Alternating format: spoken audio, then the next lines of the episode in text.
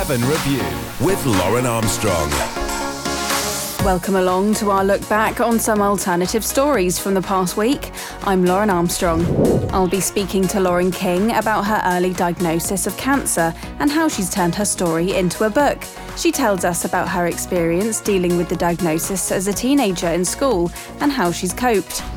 I'll also be catching up with the voice of Sooty, Richard Cadell.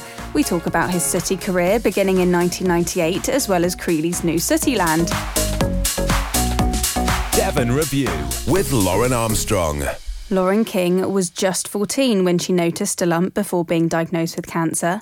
She spoke to us about how hard it was to lose her hair whilst receiving treatment and how she began writing a diary to document her thoughts and feelings, which she's now turned into a book with the help from her cousin.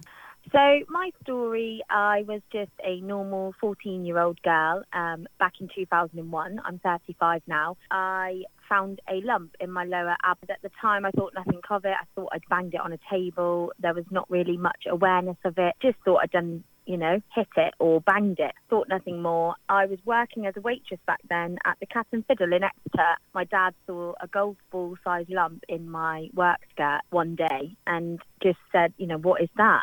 And I thought, oh, I banged it, Dad. You know, it's fine. No, no, you're not going to work. We're going to get it checked out. So of course we went to the doctor straight away, and they assumed it was a cyst, a hernia, a gland, all of the things that are quite common in those areas. So I had an operation to have it taken out, and at that time I was actually so excited to have my first operation at 14, miss a couple of days at school. I thought it was quite cool. Little did I know, and then yeah, so within a week of the summer holidays in year nine, I had the results back and I was diagnosed with cancer. And my whole world just fell apart. And that, that was the start of it, really. I've got my story out there now is because there was no social media, there was no blogging, there was no positive light or support online or anything like we have today. So we have to take the positives there.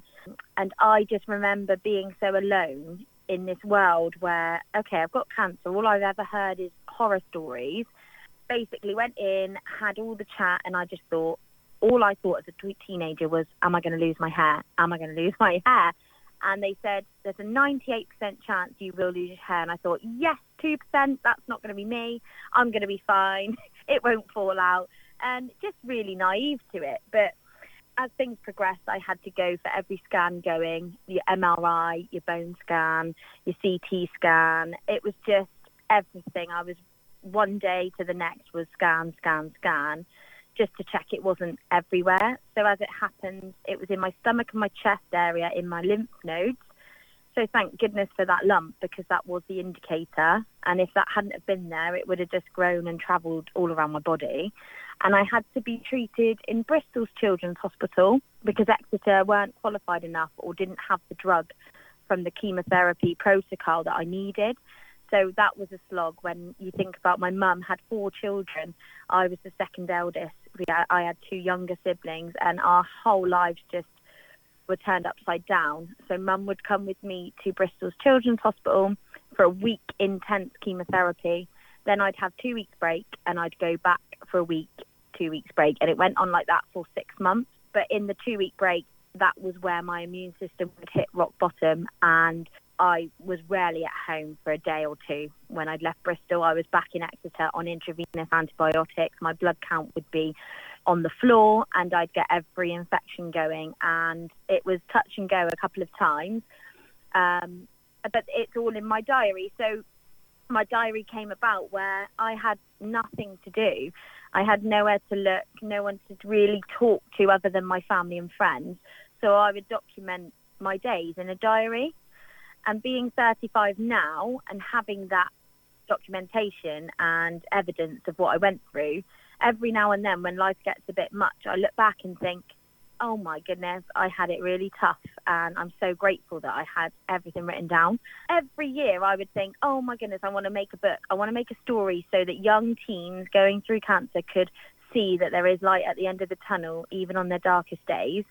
And I would look for ghostwriters. I would put it on my social media. Could anyone help? I wrote to charities. I spoke to numerous people, and they said, We can't fund it because many people do survive, but we wish you the best in luck. Or a ghostwriter would want a hundred pound a day for writing, and it just wasn't feasible. So the story come about where my in lockdown, we have to take the positive out of the lockdown and COVID. We were sat there, and my second cousin, who's an English teacher, she just wrote to me out of the blue and said, Lauren, I'd really like a project and I'd like to write your story for you. Would you be happy with that? And I jumped at it because she's amazing. She's so lovely, so good at her job. And she knows what all the teens of my age are reading because she's that age. Um, that's who she teaches, that adolescence high school students English. Together, we were just a force to be reckoned with. I sent her all the diary, all my pictures, everything, and we just voice noted daily for months and months on WhatsApp. Thank goodness for technology. And we decided amongst us that it w- it's not going to be an autobiography. I'm not a celebrity. I'm not a famous person. Look at me. It was more, I want this as a story. So we have fabric bits in part. We've talked about family members, friends, but we've made it more of a teen novel just to engage the reader and make it a story, but everything is based on my true life events. So all the cancer parts are true. All my family and friends are named as true characters, but we've added some in. So that's where the story came about, and I'm so proud to say that we've published it now um, on Amazon, and it's out there, and every the feedback is unreal that I'm getting, and it's just so humbling to know that this is what I wanted. I've got cancer patients writing to me now for advice, and it's just heartwarming to know that I can help them in any way because I was there once and I know how it feels to feel lonely and wish that you were out of this hole um, but it can come and there can be brighter days. And finally, this week, Richard Cadell told me about the new Sootyland attractions at Crealy.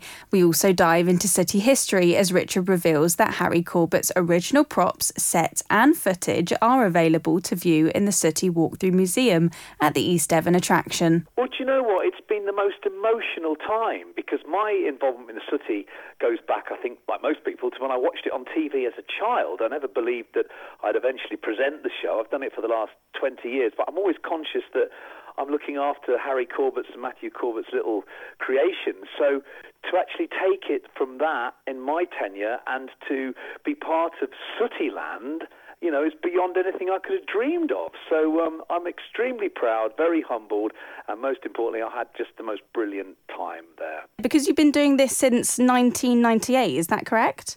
Well, yes, it is. Though I did meet Sooty back in 1985. I was a guest on the TV show. Matthew Corbett asked me to come on and perform some magic tricks because I was a magician, a very young magician at the time. And um, when he retired in 1998, they were looking for someone to take over Sooty to become his new right hand man, if that's how you want to put it. And um, and and they remembered me, thank goodness. And uh, yeah, I've been you know, alongside Sooty Sweep and Sue on television and stage since 1998 now. A long time, but I've loved every second. You obviously made quite the impression then for them to ask for you to come back those years later. Well, I think, you know, it, it wasn't hard because you just have to love it. And the Corbetts, they loved that little bear, like you know, like like it was like he was a child. He was part of the family, and that's how I view Sooty Sweep and Sue. I look at them like my kids you know, there'll always be Harry Corbett's children in my eyes, but I'm the guardian of them, and I love them, and I just think they wanted somebody that loved it, and I would, I've been a lifelong fan of the show, and I made no secret about that when I came on as a guest, and I kept in touch with a few people after that one appearance in the 80s.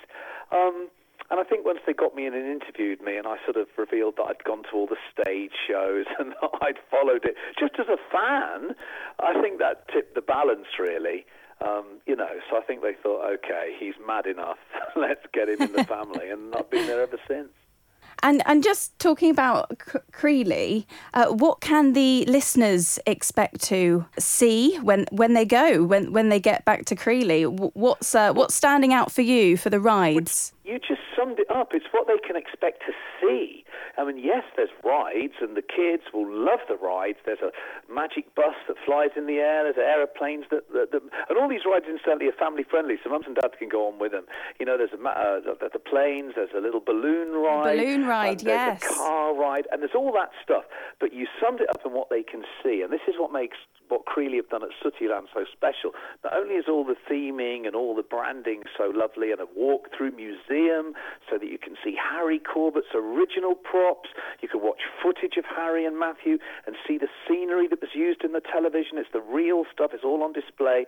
So you get to do that. But the most important thing is you get to see the Sooty Show. There's a beautiful big top theatre with a live stage show, and it runs three times a day with Sooty Sweep and Sue doing all the usual malarkey and jokes and japes you'd expect. And then you get to meet Sooty afterwards in, these, in the camper van that's the actual one on the TV. So it's more than just rides. It's so much more than just rides. Um, and, and that's why all the family can enjoy it. It's not just for the kids. It's so great to hear. It's so interactive, and I really like the fact that you can you can step back through time, really, can't you, and see the original props. Uh, how brilliant! How fantastic! Really nice. I really like that. Well, I think you know it's important to remember. You know, ultimately, when you come to a wonderful place like Crealy, who's paying the admission price? It's the parents. So it's nice to be able to give something to, to the older generation that are principally there for a day out with the kids. And everybody grew up with Sooty. It's it's not like some of these modern kids TV shows that are great for this generation. We haven't got a clue the older folks who they are. Everybody, I think, either watched the Sooty show or knew about it. And it's just a chance for people to go back in time and relive their childhood. And, and I was there on the opening day and I was mingling with all the guests. And I just overheard so many of the older parents and the grandparents saying, Oh, this is like going back in time for us. I remember this. Oh, look at this. And they're having as much fun, if not more, than the kids. And to be able to tick that box is, is, is a lovely, a lovely thing to do. That's Richard Cadell there. That's all for the Devon Review this week and the Devon Review as a whole. After more than 20 episodes of the podcast, it's now time to put it in the past. We hope you've enjoyed listening. Goodbye. Devon Review with Lauren Armstrong.